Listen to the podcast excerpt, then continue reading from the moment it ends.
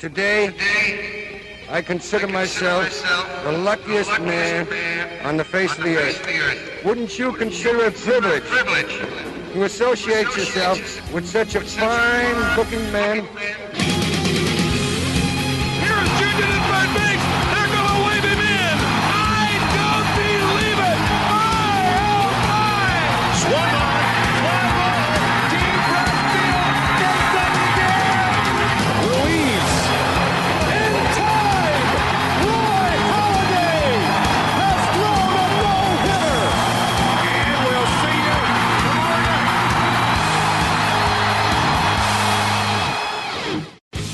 Ja, daar zijn we weer. Seizoen 2, aflevering 1 van de Just a Bit Outside podcast. De enige echte MLB podcast van Sport Amerika. En ja, we hebben dus even in winterslaap gezeten, het off-season.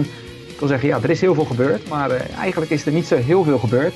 In deze eerste aflevering gaan we het daar eens goed over hebben, over wat er wel is gebeurd en ook vooral wat er niet is gebeurd.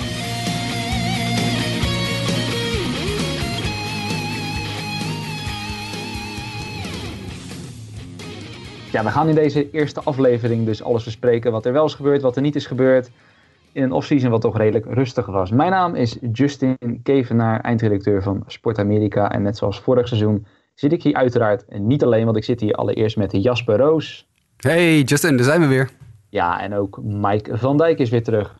Yes, dat klopt. We hebben dus gewoon een, een sterke line-up hier eh, vandaag kunnen stellen. En eh, ja, vandaag gaan we dus een eerste blik werpen op die afgelopen free agency periode. Ook allemaal trades die er zijn gebeurd. Voordat we vanaf volgende week eigenlijk echt een blik gaan werpen op ja, wat meer gedetailleerde previews van alle teams. Laten we dan beginnen, want ik zei al, er is niet zo heel veel gebeurd eigenlijk. Maar hetgene wat wel gebeurde, en wat eigenlijk misschien wel meteen een van de grootste moves was van het offseason, was Shohei Otani. Het Japanse fenomeen, die dus eigenlijk uiteindelijk naar de club vertrok, waar we niet op hadden gerekend, toch Jasper? Nee, ik in ieder geval niet. Ik, eh, ik had niet de Angels 1, 2, 3 als, eh, als favoriet in de markt staan voor Shohei Otani.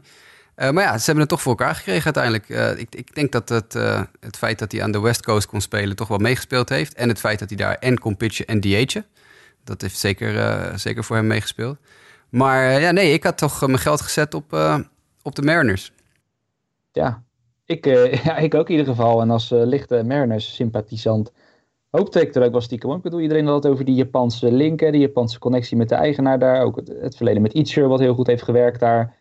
Ja, hij, eh, misschien dat hij toch zoiets dacht van, ik kies gewoon mijn eigen pad en ik doe iets eh, wat niemand zou verwachten. Wat, waar, waar had jij je, je, je zin op gezet, Mike? Waar dacht jij dat hij terecht zou komen? Nou, eh, we hadden hier op Sport Amerika een prijsvraag een tijdje geleden. En toen had ik ingevuld dat hij bij de Texas Rangers zou belanden. Nou, Ik zat er niet goed. Ja, we zaten, we zaten allemaal in dezelfde divisie. Dat is misschien Ja, dat dan weer wel eh, inderdaad, ja. ja. een, een, een troost. Maar inderdaad heel erg verrassend. Otani inderdaad naar de, naar de Angels, waar hij dus waarschijnlijk ook mag gaan eh DH. En eh, ja, de Angels die op die manier toch wel... eh, ja, wat, wat denken we? Zijn die meteen wel een ploeg om rekening mee te houden? Ze hebben natuurlijk nog wat andere dingen gedaan die we waarschijnlijk in de volgende podcast gaan bespreken. Maar ja, gaat dat team er echt op vooruit, denk je meteen? Ja, absoluut. ja, precies. Ik denk van wel. Eh, zeker als je kijkt, eh, Otani alleen. Eh, als, de hype, als we de hype moeten geloven, is hij alleen al in ieder geval een verbetering voor, voor de Angels. En ja, ik vind het wel, wel leuk voor Mike Trout dat hij een beetje supporting cast heeft. zeg ik maar heel voorzichtig. En zo goedkoop, hè? Zo goedkoop, joh. Die Otani, als je ziet dat hij gewoon een, een minimumsalaris van 545.000 dollar per jaar krijgt... en een, een tekenbonus van 2,3 miljoen... daar komt eventjes een absolute all-star, een van de beste spelers ter wereld... voor, eh, nou wat is het alles bij elkaar, nog geen 3 miljoen. Ja. Dat is echt, eh, ja, dat is natuurlijk weer een mooie maas in de wet... van de, de Collective Bargaining Agreement in Amerika. Maar dat is, dit is, ja... De Angels hebben echt een enorme coup eh, gedaan hier, hoor. Absoluut. Ja, nou, dat mooie ontwikkeling ook binnen die divisie natuurlijk. We weten het allemaal, de Astros wonnen vorig jaar vanuit die divisie de World Series. En in ieder geval goed dat ze wat, ja, wat, wat concurrentie erbij krijgen in de vorm van een nieuwe sterspeler bij de Angels. Maar zoals ik zei, daar gaan we het in de volgende podcast nog veel verder over hebben. Iets anders wat toch wel eh, de aandacht greep afgelopen zomer waren de Miami Marlins. En ja, ik weet niet of er echt ook echt Marlins fans zijn die naar deze podcast luisteren. Maar voor hun was het denk ik een off-season om te vergeten. Want ja, we zijn in Miami alweer begonnen aan de, de zoveelste rebuild, of niet Mike? Ja, dat klopt. Eh Lionel die zei in het verleden altijd dat je zelfs een zak ballen nog wel eens wist te verkopen als je in een verkoop eh, eh, in een verkoopbui was. Maar Mhm. Derek Jeter heeft werkelijk eh, het, het grote talent wat allemaal beschikbaar was eh, in Miami weggedaan. Eh D. Gordon, he gone. Stanton, he gone. Yelich, he gone. Marcelo Zuna, he gone. Ja, sorry, ik gebruik even je hawk. eh, ja, ja, Hawk Harrelson, ik hoor ik, ik, waarde- ik waardeer dat.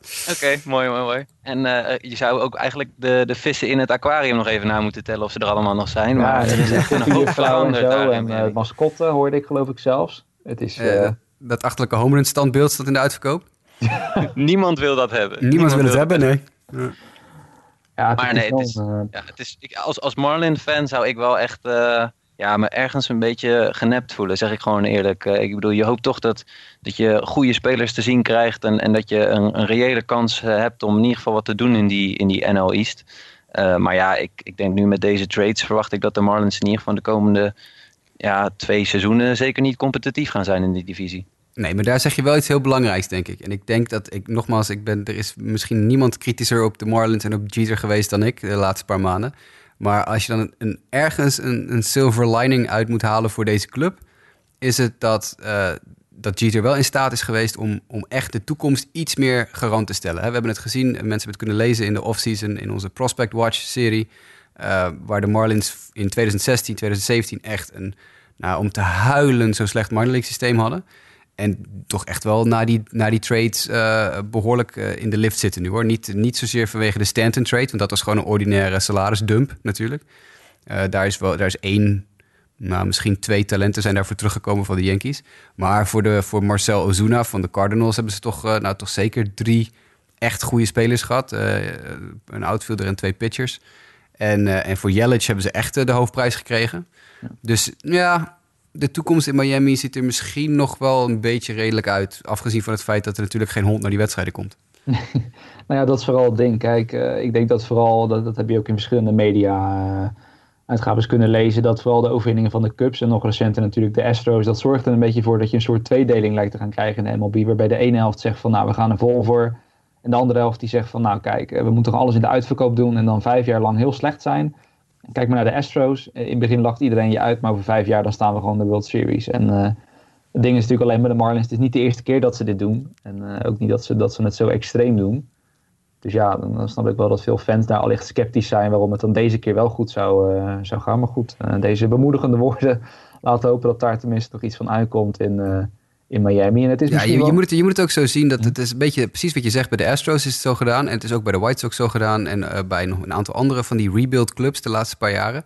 Het, het- je moet een, een massa aan talent opbouwen. Want lang niet allemaal slagen die jongens in de majors. Maar als je er meer hebt, hè, hoe meer er hebt, hoe groter de kans is dat er meer slagen.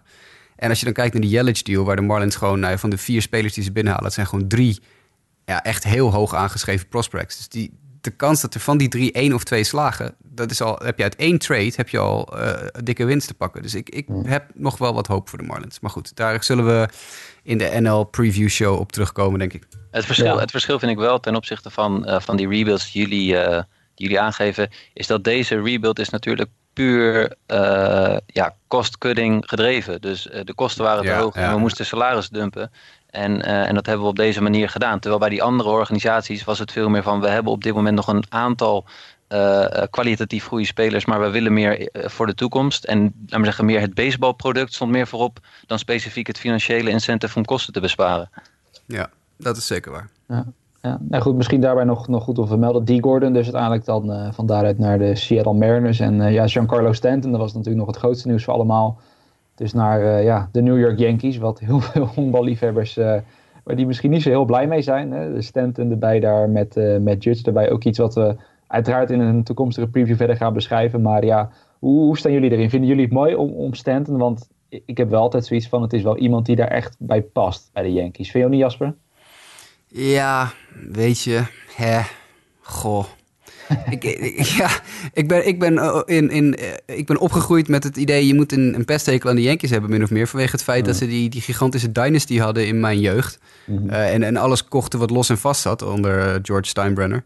En ik heb dus altijd een beetje... Ik krijg een beetje jeuk van als er weer een grote naam naar de Yankees gaat. En dat komt puur door, door het feit dat ze, weet ik veel... 280 miljoen naar Alex Rodriguez hebben gegooid. En, en iedere, iedere free agent ging in een periode lang naar de Yankees... omdat die toch het meeste geld boden. Dus ja, aan de ene kant ik vind het natuurlijk schitterend om een heel seizoen straks inderdaad Judge en, eh, en Stanton eh, in één line-up te zien. Want dat worden gewoon de 2000 home runs met, met z'n tweeën. Dat, is, dat, is, dat wordt, wordt een gekke huis. Maar aan de andere kant, ja, weet je... ik- hmm, ja, ik vind de Yankees te leuk de laatste paar jaar. Ik vind het wel leuk. Als, als, als hij dan toch weg moet, Stanton, en hij gaat dan eh, naar, naar een, een club als de Yankees... als hij dan een beetje in primetime kan spelen... dan zien we, dan zien we hem ook meer, krijgt hij meer recognition. Nou ja, vooruit maar. Ik, ja, ik, vind het, ik vind het wel... Het, wordt wel een leuke show, denk ik. En ik heb ook meer een hekel aan de Red Sox tegenwoordig... dan aan de Yankees, dus nou vooruit maar. Kijk, zei er ook een beetje zo Mike? Ja, ik, ik, ik, hou, ik hou wel van deze deal. Ik, eh, ik vind Stanton is gewoon een super getalenteerde speler. En eh, ja, eh, die hoort dan ergens ook wel in New York thuis. De vraag is even in welk deel van New York. Dat wil ik zo meteen wel even aan jou vragen. Maar, Het ene ehm, deel heeft geld, hè, de andere helft niet. Ja, dat is waarschijnlijk de crux in deze. Maar ik, ik vind het wel een, een, een, een gave deal. Gewoon, dit hoort bij de Yankees. Kan Stanton deze druk van New York aan? Dat vind ik een hele interessante vraag voor komend seizoen. Ja, dat is inderdaad dan weer, weer een heel interessant. En ja, ik vind het ook wel grappig dat die kentering richting de Yankees, wat denk ik ook wel gedeeltelijk komt, omdat ze toch, eh, vooral met name vorig jaar, met zo'n jonge line-up, waarin eigenlijk heel, heel weinig echt grote gevestigde namen zaten, hè, mensen met grote contracten, dat ze daar al zo goed mee deden. En dat heeft ze denk ik wel wat, wat sympathieker gemaakt. En nu inderdaad te vragen wat, eh, wat Stanton daaraan toe kan voegen. Nou ja, vervolgens komen we dan een beetje uit bij de, bij de moves die misschien wat, eh, ja, wat, minder aansprekend waren, maar uiteindelijk wel tot stand kwamen. Ja, wat duurde het lang, hè, allemaal? ja, het, is inderdaad, eh, ik, ik zei Echt? het, hè, als we het hebben over de NFL. Nou, we zijn niet eens begonnen en er zijn geloof ik al 50 spelers van, eh, van team gewisseld. Met contracten van 5 tot 6 tot 7 jaar en eh, tientallen miljoenen die er tegenaan worden gegooid.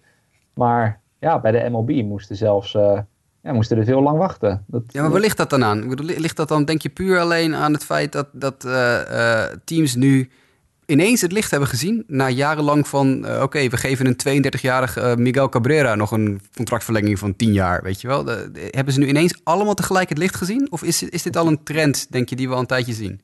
het zou goed kunnen. Ik, ik denk dat de trend best wel in de front offices zit. Eh, waar, toch? Gewoon, Ja. Waar, ja, waar gewoon veel mensen met, eh, op basis van, eh, van de cijfers kijken van wat levert nou die investering daadwerkelijk op. En in die zin wat terughoudender worden met het, eh, het investeren van, eh, ja, in de contracten die, eh, die spelers vragen vooral ook. Dus, en dat je een vervanger voor veel minder uit je eigen jeugdopleiding mogelijk kan halen. Maar ik vind het ergens jammer, want weet je, we hebben wel gewoon heel veel Major League waardig talent dat, dat op dit moment dan zonder contract zit of lang zonder contract heeft gezeten. Terwijl eh, spelers die nog eigenlijk niet klaar zijn voor Major League niveau dan maar voor de leeuw worden geworpen. Dus ik, Ja. eh, ik, ik vind dat, dat vind ik gewoon een beetje het, eh het wrang in deze situatie. Ja, aan de ene kant heb je natuurlijk als major leaguer zes jaar ge- toegewerkt naar, naar het recht om free agent te zijn. Dan is het natuurlijk super zuur als je ineens na zes jaar voor een minimumloon spelen en denkt van oh, nu krijg ik mijn payday. Eh, dat je dat dan even misloopt. Maar ik denk dat dit gewoon even een, een vacuümmoment is. Want ik bedoel, je ziet steeds meer clubs, jonge spelers, eh, eh, hun arbitration jaren uitkopen. Dus, dus gewoon al hun, hun, hun jeugdjaren uitkopen om goedkoop een Major League contract te hebben. Je hebt de White Sox met Tim Anderson laatst nog gezien. Heb het vorig jaar ook nog uitgebreid over gehad. Eh, eh, Carlos Correa van de Astros hebben ze het mee gedaan. Eh, ze zijn er nog wel wat, wat van, echt van die jonge gasten te noemen... wiens contract eigenlijk gewoon uitgekocht wordt. En dat is voor die jongens prettig... want die hebben veel jonger dan in het verleden al financiële zekerheid. Eh, en het is voor de clubs ook prettig... want het zijn bijna altijd teamvriendelijke contracten... die die jonge gasten tekenen. Want die hebben nog niet zo heel veel poten op te staan... want ze hebben niet zo heel veel bereikt in de Major League. Dus ik denk dat dat een beetje de trend is. En dat we nu op een punt zitten waar toevallig de vorige generatie spelers, die net te oud was om bij die lichting te horen, die nu allemaal vroegtijdig uitgekocht worden, dat die nu free agent zijn en dus ineens zonder contract zitten.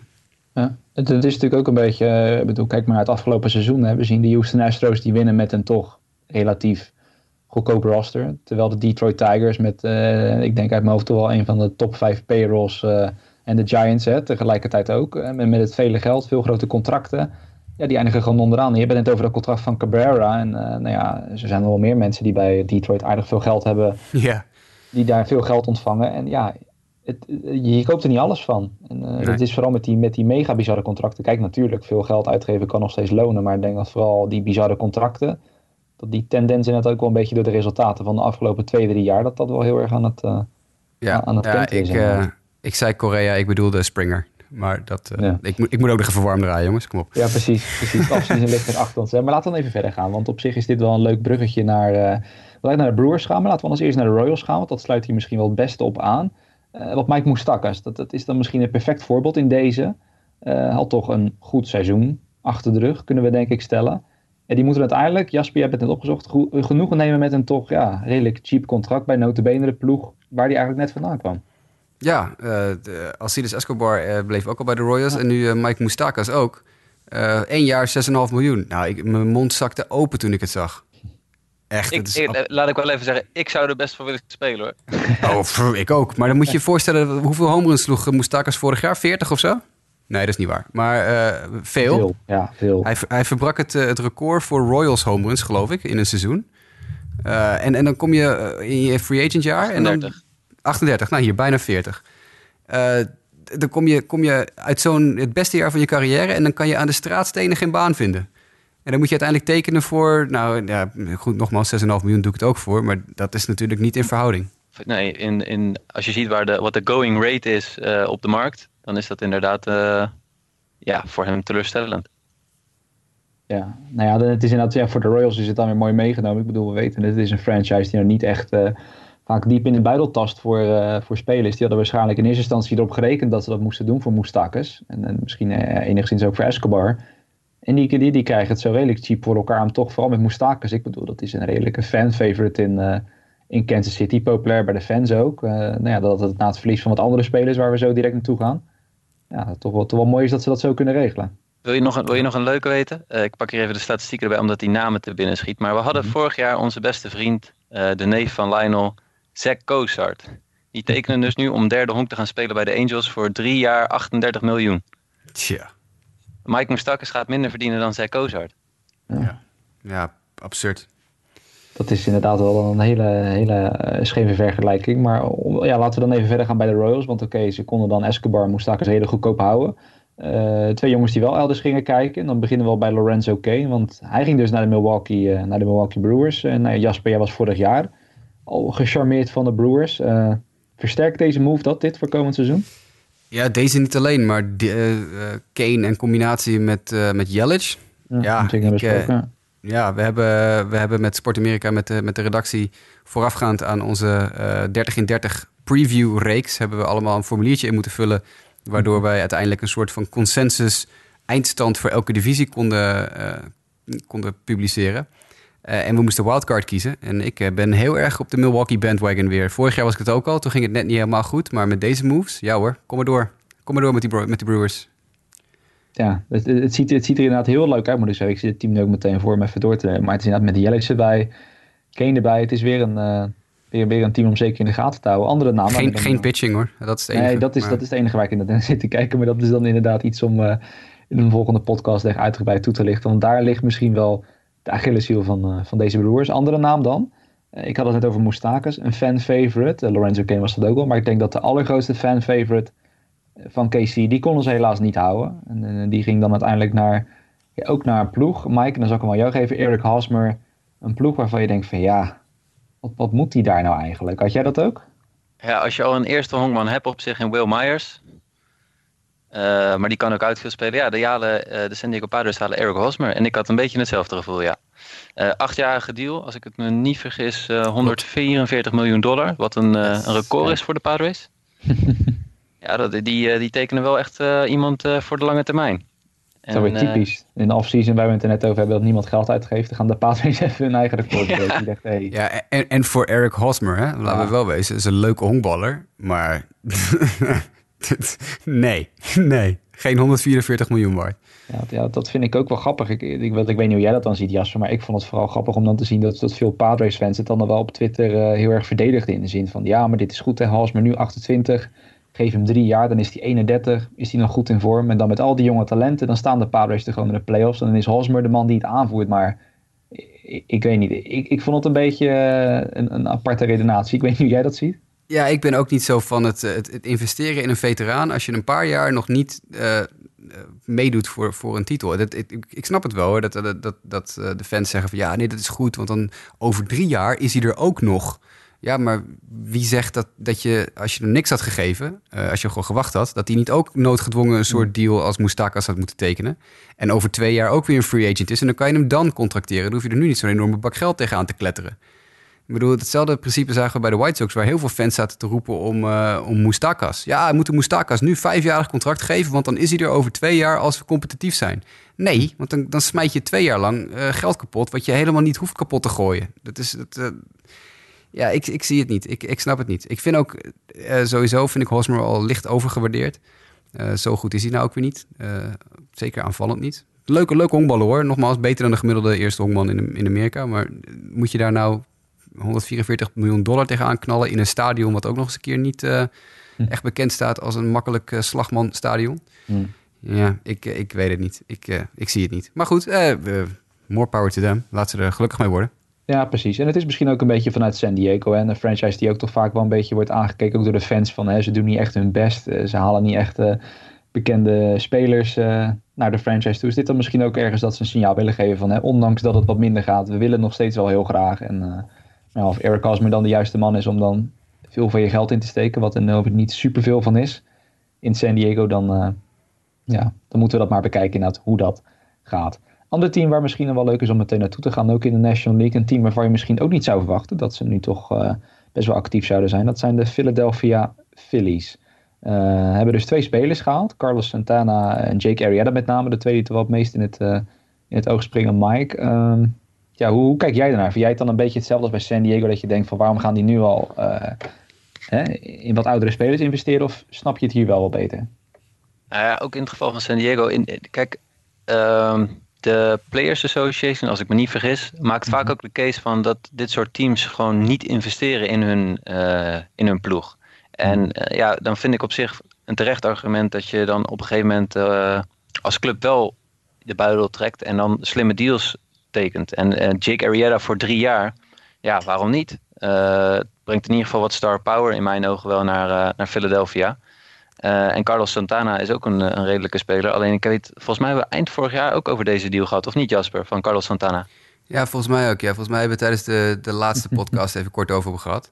Maar ik vind het toch, voor de Phillies vind ik het toch een klein beetje een ander verhaal dan de Padres. Want de Phillies zijn zijn al verder in de rebuild dan de Padres. En die hebben vorig jaar natuurlijk al echte doorbraken gezien van de jonge spelers. En er komen er nog meer aan. Hè? We hebben Reese Hoskins gezien vorig jaar. Uh, die uit het niets, nou niet uit het niets, maar die ineens uh, ja, echt een volwaardig major leaguer blijkt te zijn. Uh, Jorge Alfaro komt eraan.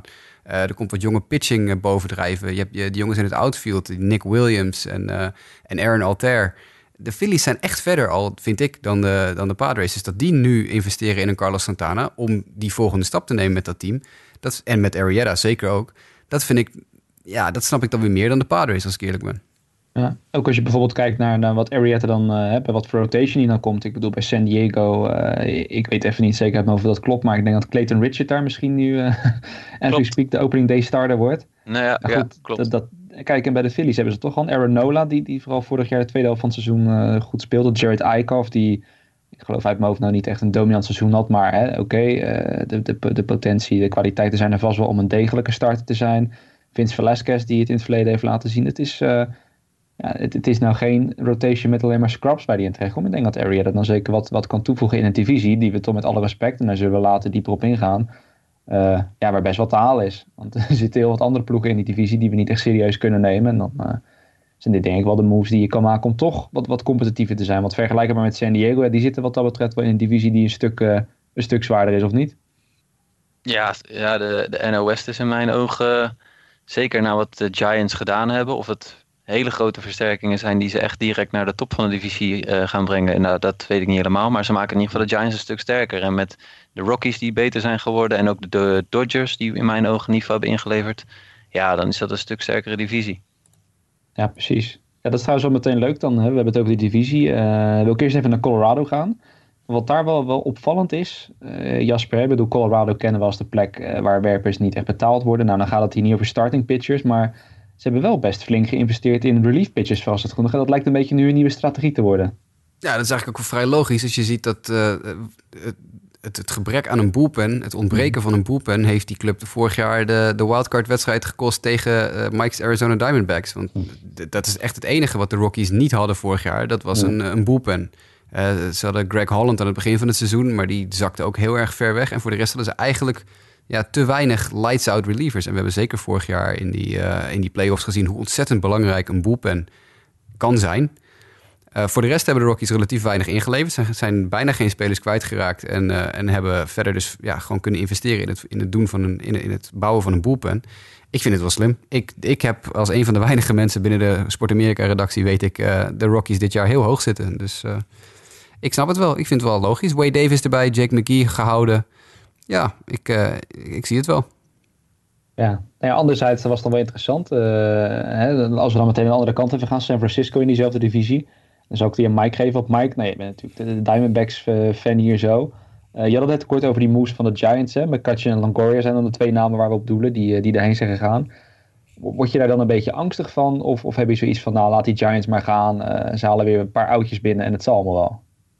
Ehm, ja, goede vraag. Ik, eerlijk gezegd, ja, ik, ik, ik vind McCutcheon een goede speler en ik vind Lagoria een goede speler, maar het is wat anders als ze echt voor mijn gevoel in hun prime waren. Denk drie jaar geleden zo'n beetje, dat je echt denkt van wauw.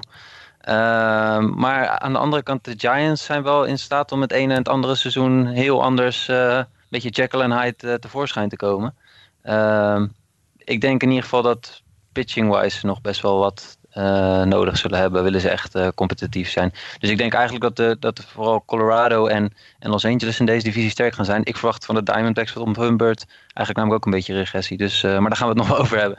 Ja, want we moeten het hebben over de humidor, Mike. Maar dat gaan we wel eventjes doen als, als de divisiebespreking daar is. Is goed. Paniek, paniek, paniek. Maar oké, okay, dat is een ander punt. Dat maar is ik vind het wel, terug naar de Giants. ik vind het wel interessante versterkingen ook vanuit een soort veteran presence gezien. Uh, het zijn leuke namen en uh, het maakt het team in ieder geval uh, ja, wel een, een leuk team om naar te kijken. Ja, ja, ja. nou daar kom ik nog wel op terug. precies, precies, dat is een goede discussie voor een, voor een andere keer. Ondertussen probeer ik maar bij alles wat we hier nog op de outline hebben te staan bruggetjes te maken. En zit ik ik, ik, het wordt niet makkelijker, nee. nee we, hebben, we hebben het hiervoor nog staan, maar ik zit me te bedenken. Eigenlijk hebben we in deze outline uh, ook best andere grote move die we even vergeten. De JD Martinez, hè, als we dan toch in de NOS zitten. Hè? Jouw Diamondbacks, Mike, uh, ja, je hoopte waarschijnlijk heel graag dat JD Martinez zou blijven. En het, het, duurde heel lang en het duurde heel lang. En toen komt toch wel een beetje de verwachte move naar de Boston Red Sox. Ja, ja. Hoe, hoe, jammer was dat? dat? dat? was jammer. Zeker aangezien uh, eigenlijk de week, één of twee weken voordat hij daar ging tekenen, het steeds de, de geruchten steeds sterker werden dat hij mogelijk toch naar de Diamondbacks zou gaan, omdat hij ontevreden was over hoe die hele contractonderhandeling uh, liepen met Boston. Dus dan ga je voorzichtig toch hopen op hetgeen wat je eigenlijk dacht, uh, dit is niet mogelijk. maar ja, uiteindelijk tekent hij dan daar, ja, daar, daar, ja, daar kan je weinig van, van vinden voor als Diamondback support. Het is jammer, maar ook volstrekt begrijpelijk. En ja, een dag later halen de Diamondbacks dan Steven Souza Jr. ja. Ja. Ik weet niet of je daar dan... Uh, of nee, Jared Dyson hadden ze geloof ik eerst nog. Maar oké, okay, dat ja. zijn dan de outfield versterkingen van de Diamondbacks. Ja. Ja, ja is leuk. ja. Kijk, ja, een andere JD zeggen ze in Arizona, maar... Die, uh, die slaan misschien met z'n tweeën bij elkaar opgeteld evenveel homo's als JD Martinez in één maand doen. Maar oké, okay, dat is een ander verhaal. ja. Ja, goed, laten we dan maar om dan toch nog proberen om een enigszins logisch bruggetje te maken... Jasper, je zei bijvoorbeeld, ik wil niet te veel over de White Sox hebben, maar laten we dan toch maar even kort naar jouw team gaan. Want uh, ja, hebben die eigenlijk veel gedaan? Want mij staat er niet echt wat van bij, maar hebben ze nog wel iets gedaan waarvan je zegt van dat is wel iets nog om nog in de gaten te houden komend seizoen? Nou ja, niet zozeer in de gaten houden, maar als je dan de free agent, de belangrijke free agent signings aan het doornemen bent en dat soort dingen, dan kom je toch gauw bij de, ja, de, de nummer 1 catcher, die, de nummer 1 free agent catcher die beschikbaar was afgelopen winter. Wellington Castillo wel bekend bij iedereen, komt bij de Cubs vandaan en uh, is toen naar de uh, Orioles gegaan en heeft afgelopen winter bij de White Sox getekend voor twee jaar en 15 miljoen dollar. Uh, en ja, nou ja, prima. Dat is de veteraan-catcher die ze even nodig hadden. Vorig jaar natuurlijk met Kevin Smith en Omar Narvaez. Niet zo heel erg bekende namen achter de plaat gehad. En het is nu tijd dat die jonge werpers die door gaan breken... de Lucas Giolito's, de Reynaldo Lopez's en de Carson Fulmers... en wie weet zelfs, fingers crossed, Michael Kopech over niet al te lange tijd... Uh, dat die een veteraan achter de plaat hebben die een goede, rustige wedstrijd kan callen. En ik denk dat Wellington Castillo dat, uh, dat zeker kan. En aanvallend doet hij ook leuk mee. Dus twee jaar, 50 miljoen, ja hoor, prima. Nou ja, in ieder geval goed. Uh, er is hoop in Chicago nog steeds. Dat is het belangrijkste. Ik bedoel, ja hoor, we doen het rustig een aan. dat zich heel druk bezig hoeft te houden. Want nee, als we dan het rondje maar even afmaken, dan gaan we maar even kort over de Mets hebben. Voor alle Mets-fans out there dat ook nog even behandelen. Want ja, ik, ik, ik vond het wel apart dat dan toch uh, dat uiteindelijk Jay Bruce dan dus weer terugkomt. Hè. Vorig jaar is weggehaald naar de Indians, komt nu weer terug. Uh, Todd Frazier, erbij gehaald. Eh, die vond eh, de Yankees niet meer leuk genoeg. eh, of eh, waarschijnlijk wilden de Yankees hem natuurlijk gewoon niet meer. Dus die ging naar de Mets toe. En dan nog ja, Adrian Gonzalez, waarvan ik me in eerste instantie verbaasde. Ik had dat dus helemaal gemist. En dat ik ineens zag, oh, die gaat nog steeds honkballen komend seizoen. En die gaat dat eh, dus bij de New York Mets proberen te doen. Het is maar de vraag in hoeverre dat, eh, dat, dat experiment gaan lukken. Nou ja, laat ik maar, laat ik maar jullie vragen. Begin ik wel bij jou, Jasper. Wat, eh, geeft het, ja, moet het de Mets-fans een beetje hoop geven? Of zeg je van, nou, Nee, ik eh, ben bang voor niet, eh, Justin. Ik ben bang Ja. voor niet. Maar misschien ben ik heel sceptisch hoor. Ik, ik, ik, ja, ik zie het niet zo heel erg in de, in de Mets. Natuurlijk wel heel veel pech gehad hè, vorig jaar. Echt veel pech. Je zou kunnen zeggen, ze hebben niet zo heel veel gedaan om dat team te verbeteren. Eén of twee moves inderdaad hier en daar. Maar ja, inderdaad, een Adrian Gonzalez, daar, daar word ik alleen maar heel erg verdrietig van. je gelooft niet in de Adrian Gonzalez resurgence Oh, eh, nee, hier, eh. absoluut niet. Als er, een, als er een resurgence komt bij de Mets, dan is het die van Todd Frazier. Want dat is iemand die gewoon, ja, die moet gewoon even weer eh, flink wat videobeelden gaan kijken van zichzelf. En even zich realiseren dat zijn swing nergens meer op slaat, eigenlijk al twee, drie jaar. Maar dat, die is nog, dat is nog steeds iemand die, die 20, eh 25 ballen over de, over de hekken kan slaan. En dat zie ik Adrian Gonzalez echt niet meer doen. Dus nee, dat, eh, ik, ik weet het niet. Ik, eh, ik, ik hou mijn hart vast voor, voor jou en voor je mede-Mets-fans. Nou goed, dat is in ieder geval weer, eh, weer goed om. Laten we dan kort doorgaan naar een volgend team. De Minnesota Twins, op zich ook wel, nou ja, toch wel interessant. Toch een team wat zich wel redelijk heeft geroerd. Hè. Ik zie hier onder andere Logan Morrison, Lance Lynn. En natuurlijk, dat is misschien voor Mike dan meteen leuk, jouw goede vriend van afgelopen jaar, Fernando Rodney. Ja, met pijn in het hart afscheid genomen. ja, Ja. nee, maar ik, ik, ik vind op zich de, de, de, de moves die de Twins maken, vind ik wel, eh, ja, wel leuk. Eh, Fernando Rodney is gewoon een, een bewezen eh, MLB bullpen arm. En ja, Lance Lynn, toch 12 miljoen. Ik vind dat een, een prima pitcher voor in je rotation. Ik, Ja. ik ben altijd wel fan van Lance Lynn. Dus ja, waarom niet?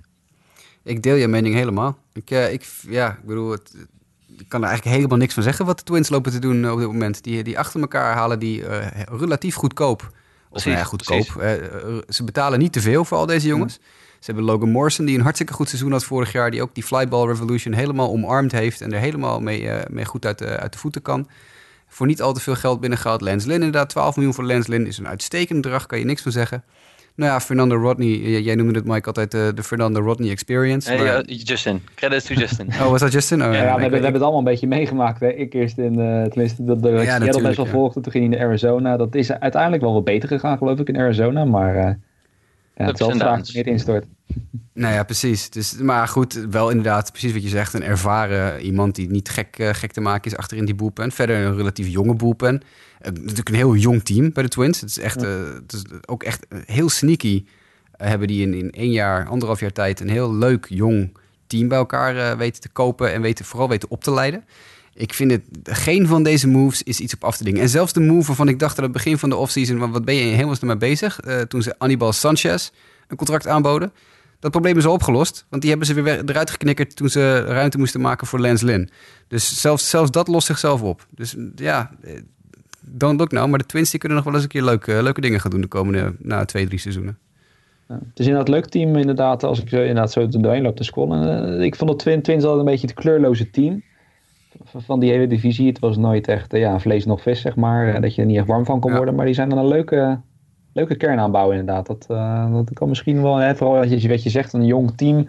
Misschien de toekomst als Chicago net iets ouder wordt, als de jongens allemaal iets meer ervaring hebben, dan kan dat, dat misschien wel leuke potjes worden, denk je niet, Jasper? Ja, ik denk het wel.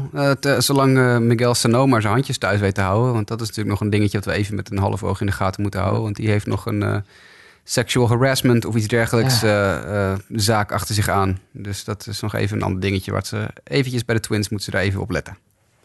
Ja, maar goed, dan naar de, de, de boze buren van jou, hè, de, de Chicago Cubs. Eh, twee jaar geleden nog de, de World Series gewonnen. Komend jaar ze zullen ze waarschijnlijk weer alles eraan doen om daar te komen. En ja, die halen dan vooral als grote naam een andere Japanse grote naam binnen. Ehm, ja, Jasper, Hugh Darvish naar de Cubs. Vind je het een goede move van ze? Ja, kijk, het is voor de Cubs een goede move in de zin dat ze een, een, gewoon een heel sterke, heel sterke werper binnenhalen. Ik sprak, eh, ik sprak er even over met een van onze redactiegenoten, eh, die eh, een Cubs-fan is. En die was in eerste instantie niet zo heel gelukkig met de, de lengte van het contract. Het is een zesjarig contract ter waarde van 126 miljoen dollar Met eh 24 miljoen aan escalator clauses. Dus het kan nog uitgroeien tot, wat is het, 150 miljoen? Ja, 150-ish miljoen. Eh, in eerste instantie toen we hoorden 6 jaar 150 miljoen, toen zei onze collega Mark van, oeh, dat, dat weet ik niet of ik daar nou zo gelukkig mee ben. Maar toen bleek dat het eigenlijk maar 6 jaar 126 miljoen was. En dan is het eigenlijk ineens, ja, eigenlijk best wel een goede deal. Ja. Eh, dus ja, het, het ging tussen de Twins, leuke Duitse bruggetje, het ging tussen de Twins en de Cubs eh, schijnt het. Ja, ik weet niet. Het, ik, ik vind het wel een, een aardige move. Ik vind het verstandig van Darvish dat hij in de National League blijft. Eh, toch bij de Dodgers vrij goed gedaan in het gewone seizoen. In, natuurlijk in de playoffs eh, en in de World Series de veel besproken pitch-tipping problemen gehad. Maar eh, ja, ja, ik, vind- ja, ik vind het wel. Ja, het maakt de Cubs weer sterker. En dat vind ik niet leuk om te zeggen, maar het is wel zo. Ja, som- sommige dingen veranderen misschien niet. Hè? Als je kijkt naar de, af, naar de afgelopen jaar, wat ik dan wel wat minder vind, maar ik geloof dat jij dat wel beter wist. Dat die Tyler Chatwood hebben ze dan ook gehaald. Hè? Een beetje als soort vijfde werver. Maar die heeft geloof ik wel relatief veel geld gekregen, toch? Wat Ja, betreft die heeft, eh, die heeft te veel gekregen in, eh, in mijn optiek. Ik zou heel even moeten kijken. Ik weet alleen nog dat ik er helemaal op los ging toen Ja, het da- gebeurde. daar- daarom zit ik er ook meteen aan te denken. Dus eh, nou ja, anders dan taal ik wel even gewoon door totdat jij het op kan zoeken. Ja, Even nou, nee. kijken. Ja, nee, ik heb het gevonden hoor. We hebben het Kijk. gevonden. Drie jaar, drie jaar 38 miljoen. En dat is ja, veel te, echt veel en veel te veel. Niet dat Tyler Chatwood geen goede pitcher is hoor. Eh, dat is hij ook best wel. Maar die gozer is echt om de havenklap geblesseerd. Eh, dus dan vind ik 38 miljoen eh, vind ik, eh, he- heel veel. Maar goed, dat moet je maar weer in, in balans zien met het relatieve koopje waar ze Darvish voor binnen hebben weten te halen. Dus. Dat is dan inderdaad, inderdaad weer waar. Zit ik meteen te denken eigenlijk. We hebben het dan over Darvish, best wel grote naam. Andere grote naam, die waar ik dan ook nog even zijn vergeten. Grote werper die nog vertrok. Garrett Cole natuurlijk. Ja, Eh, die, die, trade. Ja, we hebben Ja, helemaal die trade helemaal niet gehad nog. Ja, dat wat ik zit ineens te denken. Hè, van, eh, dat hebben de Astros eigenlijk gedaan, want dat vergeten bijna. De, de winnaars van vorig jaar, hebben die zich dan veel geroerd? Nou ja, eigenlijk niet. Eh, met, enige uitzondering dat ze dus inderdaad een, een extra werper erbij hebben in, in Garrett Cole. Hè, de rich get richer in dat opzicht. Eh, want ja, Cole was misschien vorig jaar niet zo top als dat hij in de voorgaande jaren daarvoor was bij Pittsburgh. Maar eh, ja, het, het, is voor hun eh, Mike toch wel een, eh, een ideale move lijkt me. Ja, Cole is gewoon, eh, als je het mij vraagt, een, eh, een one or two guy in a rotation. eh, in potentie. Dat was hij misschien afgelopen seizoen iets minder. Maar ik ben altijd heel erg groot fan van Garrett Cole. Dus ik vind dit een hele, hele goede move van de Astros. En ja, daar, die rotation die, ziet er wel goed uit op dit moment. Cool. Ja, en we doen vooral als je natuurlijk dan bekijkt waar ze het vorig jaar mee deden. Hè, met Charlie Morton, McCullers, Keikel.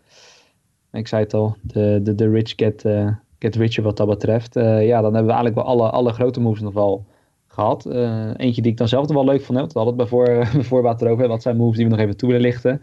Ja, dat is uiteraard al Ichiro die, die terug gaat naar Seattle. Dat vind ik wel leuk, toch? Zeker. Zeker. Ik vind, het- ik vind, het, wel, ik vind het wel mooi. Had je het Ja. zelf zien aankomen?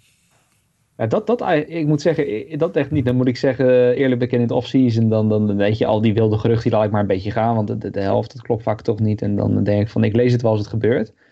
Eh, maar Eacher, het speelde blijkbaar wel wat langer dat Seattle toch weer graag terug wilde hebben. En ehm, ja, hij is weer terug. 44 jaar inmiddels. Maar hij wil gewoon doorgaan. Want ik dacht eerst nog toen ik het las van, nou, dat zou waarschijnlijk wel zo'n soort ceremonieel ding zijn. Hè? Even een contract tekenen en dan gaat hij daarna mee stoppen. Maar ik eh, las tot mijn verbazing gewoon in de meeste Seattle-berichtgeving van, nou, gezien de huidige stand van zaken kan die gewoon de opening day eh, outfielder worden. Als het zo doorgaat. Dus Ja, Ben is een blessure hè, waarschijnlijk. eh, maakt ruimte voor hem. Ja, precies, precies. Mede daarom inderdaad. Anders dan zal hij waarschijnlijk een backup rol eh, niet meer dan dat vervullen. Maar ja, ik vond het wel. Ik, vind het dan toch wel leuk. Ik, ik weet niet of het ook echt qua, eh, hoe zeg je dat, qua prestaties goed is voor de Mariners. Maar eh, het is wel gewoon leuk. Het is, ik denk dat er bijna geen speler is die populairder is daar. eh, Ken Griffey Jr. daar gelaten. Maar eh, ja, ik vind het leuk. ik weet niet jullie naar kijken, maar ik vind het als Seattle volger vind ik het wel leuk. Ik eh, ja, vind het prima. Ik lig er niet wakker van en ik... eh, nou, ik Jij ziet ze niet de World Series winnen met Ichiro. Nee, maar ik denk niet dat het ook maar één team is dat dat wel, dat, waarvoor die wel de, de missende link is. Maar nee, ik, hartstikke leuk. Als dit zijn laatste seizoen is, kan hij afscheid nemen als Mariner. Dat is terecht en dat is mooi. En dat, eh, ja, prima, leuk. Ja. Nou goed, als we dan nog in deze divisie even blijven, dat is eigenlijk de enige naam die we hier nog, eh, die we hier nog echt hadden staan. Jonathan Lucroy. En, en, en dat, en dat verbaasde me ook wel een beetje. Dat ik dacht van, nou ja, die, eh, die had ook nog geen nieuwe club. Eh, ja, die, die blijft dus in die divisie en die gaat naar de Athletics. Is dat dan een move waar we warm van worden? Ja, dat zegt het eigenlijk wel, hè, deze stilte. Ja, precies. Ja. Precies. Nee, het is, dit is, ja... Weet je, ik, ik- twee seizoen, drie seizoenen geleden vond ik Luke Roy fantastisch. En hij is zo weggezakt de laatste anderhalf jaar... dat ik eigenlijk gewoon niet zo goed weet wat ik, eh, wat ik hier moet. Het is een vrij... Het is voor de Athletics een prima deal. 6,5 miljoen één jaar. Kan je niks van zeggen. Maar voor de rest, eh, ja... Ik, ik hoop heel erg dat hij, eh, dat hij weer op zijn oude niveau kan komen. Want ik vond hem altijd echt fantastisch. Ja. Nou ja, dat zonder meer inderdaad. Daarom verbaasde mij ook een beetje. Dat je denkt van, hè, Luke Roy nog steeds een free agent. Maar hij heeft gewoon niet zo'n heel goed, niet zo'n heel goed jaar gehad. En dan is het ook niet gek dat hij eh, ja, via de Oakland A's... Hè, zo zie je het vaak. Hè, mensen moeten zich dan via de Oakland A's weer terugwerken. En doen ze het daar goed, dan, eh, dan gaan ze vaak weer elders heen. Wel een opvallend dingetje dat nog aan die Luke Roy deal te koppelen is. Is dat hij natuurlijk de plek inneemt van Bruce Maxwell. En dat is die enige, de enige honkballer die vorig jaar geknield heeft voor het nationale, voor het volkslied van Amerika. Ja. Dus die, eh, die is nu ook officieel werkloos. Dus dat wordt, hij wordt dan misschien toch de Colin Kaepernick van, van de honkbalwereld. Ja, dat ja, nu het zegt, nou, dat is wel een dingetje. Nou, ik, zie, ik zie hem ook inderdaad hier. Nou ja, hij zit nu geloof ik, hij wordt hier gezet, gezet dan van dat hij in een AAA-team zit. Maar eh eh, Luke Roy inderdaad die eerste plek overneemt, dan zal hij waarschijnlijk eh, voorlopig niet in die starting line-up Nee. voorkomen. Dat denk ik ook niet. Dat is inderdaad een discussie misschien voor de, voor de, voor de previews die er dan binnenkort aankomen. Ko- We hebben een beetje alle moves wel besproken eigenlijk. En dan komen we misschien uit bij het stukje spring training. Ik geloof dat we bij voorbaat allemaal een beetje aangaven van, hè, nou ja, dit, de spring training het is leuk hè, honkbal is weer terug. Alleen ik heb persoonlijk al wat heel erg, en dat is misschien wel een beetje slecht om te zeggen als je deze podcast host, maar ik laat het toch heel erg links liggen, omdat ik altijd zoiets heb van het is ergens een soort martelgang. Er is honkbal, maar het gaat nergens over. Ja, maar daar hebben jullie mij voor. En kijk, hè. Ja, want ik kijk bij. namelijk. Ja, ik kijk wel heel veel spring training en ik vind het wel geweldig om te kijken, want het is inderdaad precies wie je zegt, het is heerlijk zinloos. En je ziet allemaal spelers de revue passeren die of ja, voor de Katse Viool meespelen, of, die, of, of prospects die, die zich in de kijker willen spelen eh, voor, voor de Big League team. Of jongens die aan het vechten zijn voor hun laatste kans om, om een- bij een Major League team aan te haken. Ah, springtraining, man, het is, het, is, het is geweldig. En los van het feit dat je het, het gevoel dat je hebt van... Is- ja, er komt weer hè, baseball, er komt weer honkbal aan. Maar de springtraining is legendarisch, man. Gewoon drie weken lang zinloos honkbal kijken. Wat wil je nog meer? Dat is toch fantastisch? Ja, de, de, de wedstrijden zelf kunnen mij eh, eigenlijk, eh, net als jou, Justin, waarschijnlijk niet heel veel bekoren. Het is meer dat ik mijn team in de gaten hou. Eh, Dat ze niet volledig waardeloos zijn, want dat is meestal wel een alarmbelletje. Eh, en inderdaad dat de spelers voor wie je het verwacht, eh, dat die wel een beetje degelijk niveau laten zien. Dat je niet helemaal in paniekmode aan het seizoen begint. En ik vind het, wat ik wel mooi vind, is altijd hè, hoe gaan de, de rosters uiteindelijk bepaald worden. Wat jij ook aangeeft, Jasper. Wie haalt uiteindelijk het opening day roster? En, en die battles, zeker in de bullpen bij veel teams, ja, die zijn altijd wel de moeite waard om, om te volgen, vind ik. En natuurlijk eh, die, die heerlijke die nonsenswedstrijden die je af en toe er tussendoor op zitten. Ik zat even met Lionel van de week even te, te whatsappen. Want eh, zijn Cincinnati Reds speelde tegen mijn Chicago White Sox. En na twee innings stond het al 9-5. Ja, precies. Ja, dat, hadden, hadden, hadden de Reds hadden, eh, vijf en vier punten in de eerste twee innings gescoord. En de White Sox drie en twee punten. En die wedstrijd eindigde uiteindelijk in 14-12 in het voordeel van de White Sox. Met eh 30 hits tussen die twee teams. Ja, dat is toch heerlijke spring training honkbal. Dat meer wil je toch niet? Dat is, dat is toch fantastisch? dat klopt. Nou, dat vind ik wel. Kijk, eh, eh, als je nu dan zo'n wedstrijdje hebt, je zet hem aan en je ziet inderdaad een aantal spelers waarvan je later in het seizoen misschien zegt van, hé, hey, die heb ik eigenlijk al gezien en eh, die vond ik toen wel redelijk eh, goed voor de dag komen. Dat vind ik wel het leuke ook wel. Ja, ik krijg ook allemaal vragen van, eh, van mensen die MLB volgen. Of via Twitter of, eh, of via, eh, via WhatsApp of zo. Hoe het met die jonge gasten van de White Sox gaat zitten. Hè? Die jongens als Eloy Jimenez en Michael Kopech. Die, die, ja, die eigenlijk gewoon Major League klaar zijn. Van de week eh, Eloy Jimenez pinch hit home run tegen de Chicago Cubs, zijn oude club. Nou, dat, zijn toch, dat zijn toch dingen die wil je toch zien op spring training, man. Dat is toch fantastisch? Ja, maar goed, misschien ben ik dan een beetje de, de zure man hier eh, van het... eh, Ja, of, of, ik, of, ik, of ben de dorpsidioot. Dat kan natuurlijk ook. Dat is, het, heeft het te maken met dat de Seattle Mariners op dit moment 6 en 12 zijn en de Mets 5 en 14 met springtraining? ja, dat, dat zal ik je stellen. Dat is mij dus ook volledig on- ontgaan. Want Eigenlijk het enige wat me bij de Mets is, eh, is, is, mee, eh, is bijgebleven... is dat Tim Tebow weer een paar keer eh, heeft mogen proberen. Met nadruk op proberen. 0 uit 11. de bal te raken. Ja, het is helaas niet gelukt dit jaar. Eh, ja, het, het laatste bericht was dan weer dat hij weer demoted is, zoals ze dat dan zeggen. En eh, dat, ja, zeg maar, dat haalt dan voor mij ook een beetje de waarde weg. Want ik denk van ja, als we zo'n gozer dan eh, elke keer op laten draven, dan, eh, dat, dat, ja, dat maakt het misschien dan ook wel weer grappig ergens. Maar in het geval van de Mets vind ik het dan vooral ergerlijk dat ik denk van joh, uh, waar, waarom, waarom moet dit nou? Maar ja, kijk, en ik moet misschien ook zeggen, Jasper, misschien is het ook natuurlijk in jouw geval, is misschien dan wel leuk om voor jou om er toch even een beetje over te braggen, is dat jij natuurlijk ook echt naar een springtrainingwedstrijd bent geweest. In de ja, States. Dat klopt. En, en, dat, en dat kleurt dan misschien toch je beeld een beetje. Als je echt dat gras ruikt, echt die bal hoort, Ja. hoort ploffen. En, Absoluut. Absoluut. Ja, nee, dat is zeker waar. De, de, de- ik, heb, eh, ik ben zo, eh, ik heb het geluk gehad dat ik eh, zowel bij de Yankees Tigers in, in Tampa ben geweest als bij Phillies Yankees in Clearwater in Florida. Twee schitterende stadions overigens allebei. Echt fantastisch als je dat nagaat dat dat single A stadions zijn. Dus dat is echt mooier dan wat we ook hier in Europa hebben. Eh, maar daar heb ik heerlijk eh, inderdaad eh, een beetje springtraining mogen zien. En inderdaad, als je dan het, de geluiden weer hoort en, en je ziet de mensen met, met ijsjes en hotdogs lopen. En, en ja, de, de ene na de andere bal vliegt het stadion uit, want het is hartstikke bloedheet in Florida en er staat geen zuchtje wind. Dus die, die ballen die vliegen aan alle kanten het stadion uit. En, en ja, dat, dat je gewoon heel dicht bij die spelers kan komen en dat het maakt allemaal niet uit. En er worden handtekeningen uitgedeeld en je hangt even over de boelpen heen en je, je ouwe hoert even met de boelpen catcher en zo. Dat is ja, dat, dan, dan heb ik zoiets van, het, we zijn er weer bijna. Het is honkbalseizoen. Kom maar. Ja, misschien volgend jaar maar een teamuitje organiseren naar, eh, naar Florida of Arizona. misschien dat ik dan wel overgehaald word dat springtraining wel degelijk iets, eh, iets leuks is om, eh om Dat bij is, te nu, eh, dat is nu mijn missie, is dat. Dat Ja, gaan we precies. regelen. Ja. Precies. Nou goed, dat gezegd hebbende, eh ja, er valt misschien dan niet heel veel zinnigs over te zeggen. Maar wat wel opvallend dan is, Jasper, en daar kun jij waarschijnlijk wel iets, iets meer op ingaan, is dat we wel twee, hè, met, met name één prospect, die kwam nog het meest het nieuws, hè, Br- Brent Honeywell, ik zal meteen een naam laten vallen. Oh, Dat we die ja, komend jaar waarschijnlijk niet gaan zien, toch? ah, echt brutal. Ik, ik ben hier echt van, van slag geweest hoor. Ik heb hier mensen die mij op Twitter volgen, hebben dat misschien ook wel gezien dat ik echt, echt even helemaal, helemaal eh, ja, van, van mijn ei was. Hmm. Want ja, Brent Honeywell is een, van- een van de beste pitching prospects in Amerika.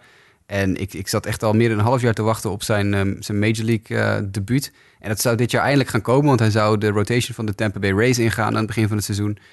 En, en dan zouden we eindelijk die, eh, die screwball die hij gooit in het echt kunnen zien. Want eh, hashtag Team Screwball. Eh, onze collega Marco Post van M- Sport MLB weet waar ik het over heb. Team Screwball. Hadden we die eindelijk kunnen zien. En wat doet Brent Honeywell? Die staat een potje batting practice te gooien... en die scheurt zijn ulnar collateral ligament af. Einde verhaal. Tommy John surgery. Er, eruit voor, voor tenminste een jaar. Mm. Het, is echt brutal. Dat, dat, dat- dit, dit wil je gewoon niet. Zeker niet. Ik, zit natuurlijk enorm op die prospects altijd te hameren. En dit was er eentje. Dit, dit, is, dit is, zou een hoogtepunt van het seizoen zijn al gelijk. Zijn eerste wedstrijd. En dat, ja, dat is, wordt wordt nu weer dik een jaar uitgesteld. Dat is net een beetje hetzelfde gevoel dat ik heb als vorig jaar met Alex Reyes van de Cardinals. Die ook Ja, eh, in de ja. derde week van spring trading of zo ook zijn UCL eh, afscheurde. Eh, die, die komt nu hopelijk wel in de loop van dit seizoen weer terug.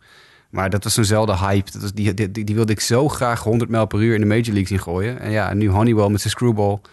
Helaas, het is, eh, het is nog even wachten op hem. De verwachting van Reyes is geloof ik mei. En ze denken dat ze hem misschien laten beginnen in de bullpen. Zou ik ook doen. Dat zou wel verstandig zijn. Rustig opbouwen.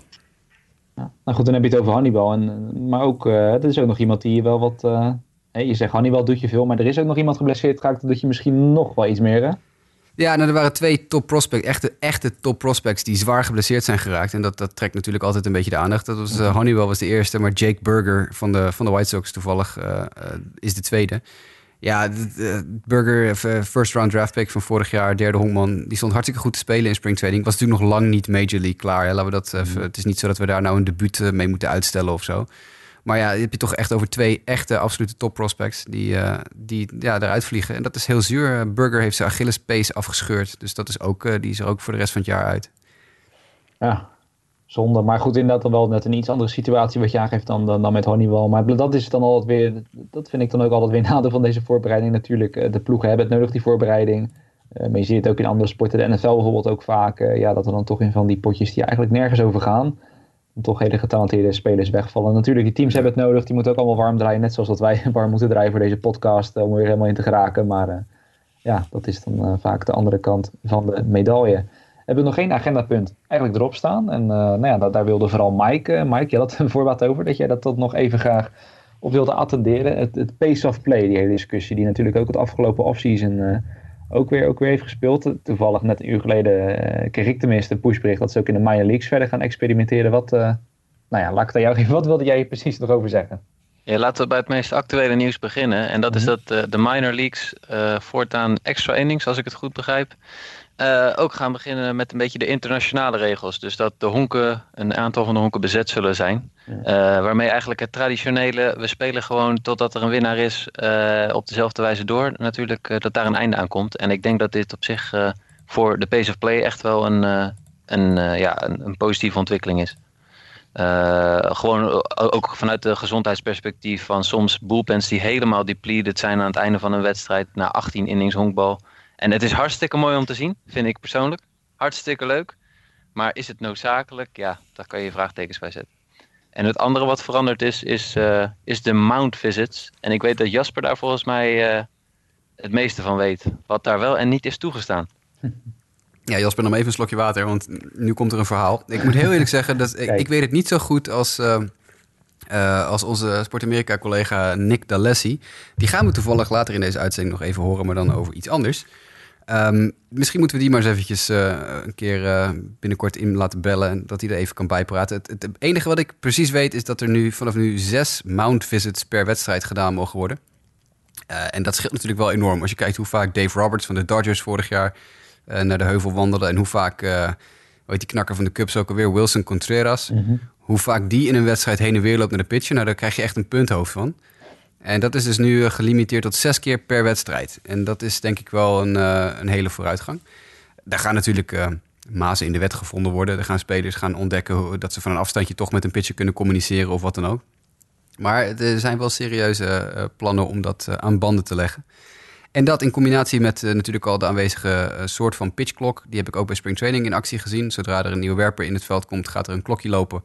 En dat, dat, gaat echt, dat scheelt echt enorm. Ik, ik, ben niet helemaal van op de hoogte of ze dat ook al in de majors gaan doen dit jaar. Of dat dat puur een spring training regel was die gebaseerd was op wat ze in de minor league al doen. Maar een, een pitchklok, zeker bij pitcherwissels, dat, ik heb nooit het gevoel gehad dat ik echt eindeloos zat te wachten op een warm gooiende werper. Dus ja, stapje in de goede richting, denk ik wel. Ja, het is goed of, of, het, of, het echt, of het echt veel tijd gaat besparen, betwijfel ik. Maar ja. het is weer iets wat helpt. Ja, absoluut. En nogmaals, als we het, precies het fijne van willen weten, moeten we even Nick uh, uh, in laten bellen volgende week.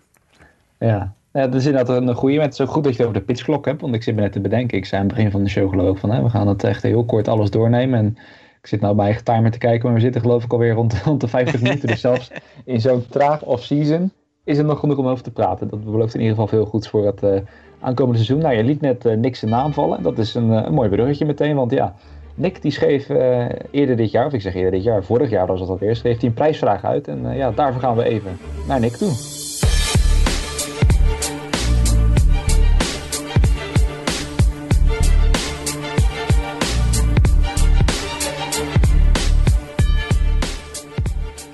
Ja, we hadden dus een hele tijd geleden een prijsvraag. Uh, ja, ik zeg het al een tijd geleden. November 2017 is het alweer, dus waarschijnlijk zijn veel mensen het alweer vergeten. Maar we hadden een prijsvraag uitgeschreven.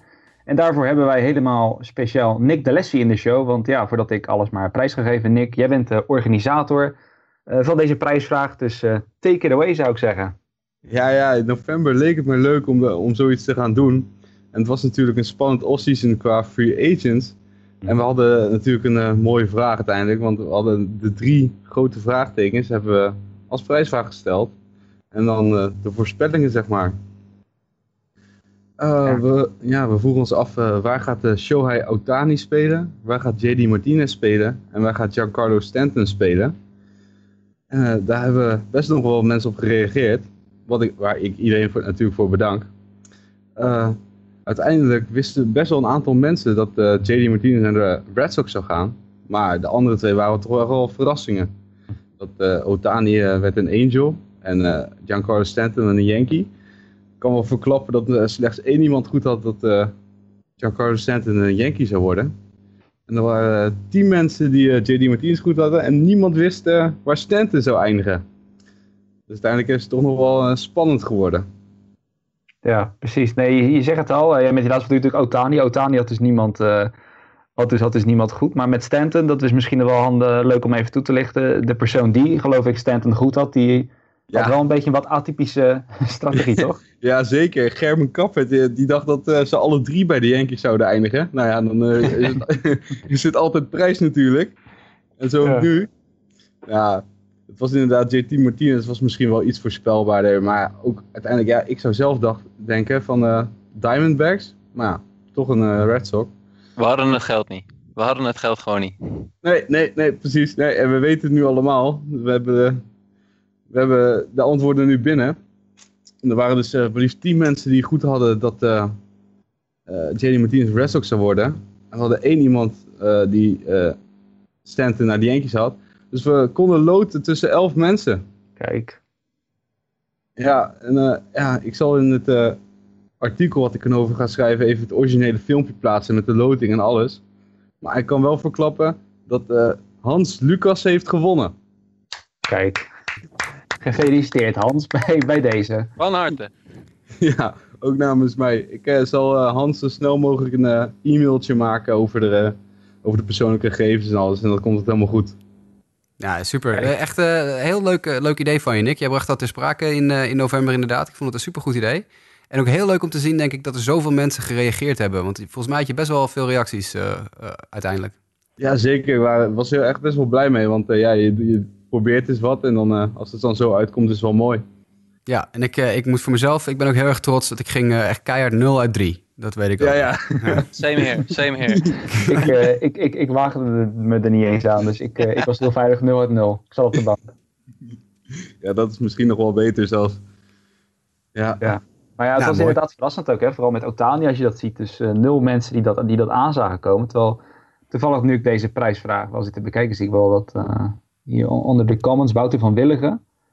Ja, die zei toen al Otani de Angels geur, die heb ik alvast fout. Ja, nou, zoals ik al zeg, niemand die dat denk ik aan zag komen. Dat, eh, dat, dat, dat ik zelf denk bijvoorbeeld de Mariners eh, gezegd. Martinez had ik misschien wel geweten, maar ja, het is makkelijk zeggen natuurlijk achteraf. achteraf lijkt het allemaal best wel logisch, hè. Maar dat, dat, ja, op dat moment, ja. eh, Dan Carlos Stanton naar de Giants heb ik nog even gehoopt. Maar ja, nee. Die had ik ingevuld. ja, ik ook. Ja, ik, ik had hem bij Miami gehouden. Ik was nog in de illusie dat, eh, dat Jeter niet door zou gaan met zijn, eh, met zijn uitverkoop. Dus ja. Ja. Helaas. Inderdaad. Nou, Nick, in ieder geval hartstikke bedankt dat je even op de show wilde komen. En natuurlijk alle felicitaties richting Hans. En eh, nou, laat ik zeggen, misschien eh, iets voor de toekomst. Wat meer prijsvragen, denken we niet. Ja, als, als er animo voor is, ik ben er altijd in natuurlijk. Dus eh, laat maar weten. Nick Ja, is vanaf nu onze quizmaster. ja, precies. Hebben we meteen de, quizmaster. de quizmaster geregeld voor de keer. Ja, ik koop gewoon mijn eh, weg naar binnen bij deze podcast. Dat, ja, precies. dat Ja. snappen jullie wel. Ja, ja. Nou, hey Nick, eh, superleuk dat je even, even in wilde bellen. Zeker omdat je behoorlijk ver buiten, de, buiten het huis zit, heb ik, eh, heb ik me laten vertellen. Dus eh, superleuk dat je even de tijd en de moeite hebt genomen om eventjes in te, in te bellen. Ah, geen probleem. Ik vond het gezellig. En eh, nou, veel plezier nog met de rest van de show. Yes. Hey, dankjewel. Thanks. Hi. Hoi. Nou goed, dat was dus de prijsvraag. Eh, nou, misschien een leuk dingetje om vaker terug te laten komen. En daarmee zijn we eigenlijk ook al bijna bij het einde van deze podcast. We zeiden het al, we gingen hier vooral een beetje de off-season dingetjes bespreken. En eh, nou ja, vanaf dit weekend eh, proberen we in ieder geval weer los te gaan. En nou, we hadden het voorafgaand een beetje met z'n drie over. Er zat nog een beetje te sparren, hoe gaan we dat aanpakken? Nou Mike, laat ik allereerst bij jou beginnen. Wat, wat, wat zijn wat dingen die de luisteraars kunnen gaan verwachten de komende tijd? Yes, nou net zoals we vorig jaar gedaan hebben, eh, gaan we in ieder geval weer een preview doen van de NL en de EL. En eh, ja, dan staat als het goed is opening day alweer voor de deur. En eh, gaan we vanaf dan minimaal één keer per week eh, los met de podcast. Ja, Zeg, precies. zeg ik dat goed, eh, Jasper? Ja, ja, nee, ik zit, ik, zit, eh, ik zit te grijnzen naar mijn, naar mijn computerscherm, want ik ben heel gelukkig met, eh, met die gang van zaken. Ik, eh, ik heb zin om weer de previews te doen. Om weer lekker elk team uit te gaan eh, vogelen. Zeker voor de mensen die, eh, die de previews op de website volgen, de 30 in 30's. Dan gaan we nog eventjes kunnen erover praten, dat is ook wel eens prettig. En eh, ja, voor de rest, ja, je zegt het al, tenminste één keer per week. Ik, ja, wie weet gaan we het dan een klein beetje uitbreiden. Ja, we willen het daarbij ook een beetje, beetje, beetje russelen. Hè? Dat we, ik bedoel, hè, vandaag, vandaag ben ik de host, om om het zo maar te zeggen, hè, voor zover we een host hebben. Iemand die de bruggetjes bouwt. En daar willen we ook wel iets meer, iets meer gaan wisselen. En we deden dat vorig jaar eigenlijk al, want er waren eh, genoeg weekenden waarop ik af en toe verhinderd was of ze nodig naar het buitenland moest en dat soort dingen. Of nou een, een onbelangrijke voetbalwedstrijd. eh, waarbij Jasper voor mij inviel. Maar dat gaan we het komende jaar wat vaak doen. Gewoon een beetje afwisselen. Dat, eh, nou ja, ene keer ben ik de host, dan is Mike de host, dan Jasper en eh, iedereen een keer in de analistenrol. We zijn, we zijn Ja. eigenlijk de backyard baseball crew. Ja, daar komt het wel op neer. En we gaan ook wat meer roleren met wat collega's van ons van Sport Amerika. Dus ook de mensen, ja, de mensen van wie je dan de stukken wel leest, maar die je nog niet eerder hebt horen praten. Die, eh, die gaan we ook eens eh, wat inroleren. In ieder geval, jullie hebben Nick, uh, Nick D'Alessi natuurlijk nu al een keer gehoord. Die komt ook nog wel vaker terug. Uh, publiekslieveling nummer 1, Lionel Stute, heeft al aangegeven ze nu en dan ook nog eventjes langs te willen komen. Dus dat is ook een prettig vooruit, vooruitzicht. Zeker voor de mensen die, ja, net als wij natuurlijk, Lionel een warm hart toedragen. En uh, ja, wie weet kunnen we nog uh, een aantal andere van onze collega's af en toe er eens in- en uitroleren. Jurian Ubachs is vorig jaar al een keer langs geweest. Die komt ongetwijfeld nog wel een keer langs. En zo hebben we nog, uh, nou ja, nog zeker acht, negen andere mensen in onze redactie zitten. Dus wie weet, we, we, breiden de crew gewoon een beetje uit. Ja, dat is ook maar goed hoor. Ik bedoel, ja, ik, ik, was toch even bang dat ik straks geen vrij meer kon nemen. Maar dat, er zitten er tenminste nog wat vrije dagen in voor ons. Hè? Dat is ook niet onbelangrijk. Ja, ja. Levens worden drukker, hè? dus zeker jij met al je, met al je af, afkikken gebeuren en je... Uh, je, je 1x2 en al je andere Een belangrijke amateurwedstrijden waar ik inderdaad, ja, precies, uh, waar ik inderdaad bij moet zijn. Ja, dat, uh, dat zijn ook dingen die, die die spelen in het leven. Nee, het, het, gaat in ieder geval een heel leuk seizoen worden inderdaad. Gewoon weer lekker voortbouwen op wat we vorig jaar hebben gedaan. En ook hopelijk voor alle luisteraars weer natuurlijk veel luisterplezier. Daarmee wil ik jullie allebei in ieder geval vast bedanken. Jasper en Mike. wil ik de luisteraars natuurlijk nog even meegeven zoals altijd. Dat we zijn weer begonnen met het seizoen. Dus je kan ook weer mailtjes insturen naar justabitpodcast.gmail.com Misschien is het vooral leuk, hè? voorafgaand aan de previews die we dan hopelijk vanaf aankomend weekend, waarmee we dan gaan beginnen, dat je misschien wel teamgerelateerde vragen hebt waar we even op in kunnen gaan. En verder kun je natuurlijk ons ook altijd persoonlijk een tweetje sturen naar jwkef, mdijk90 of Jasper Roos. En natuurlijk ook via Sportamerika en de Facebookpagina facebook.com slash Sportamerika. Dan hebben we dat hele riedeltje gehad. Ga ik Mike en Jasper nogmaals bedanken en jullie ook bedankt voor het luisteren en tot de volgende week.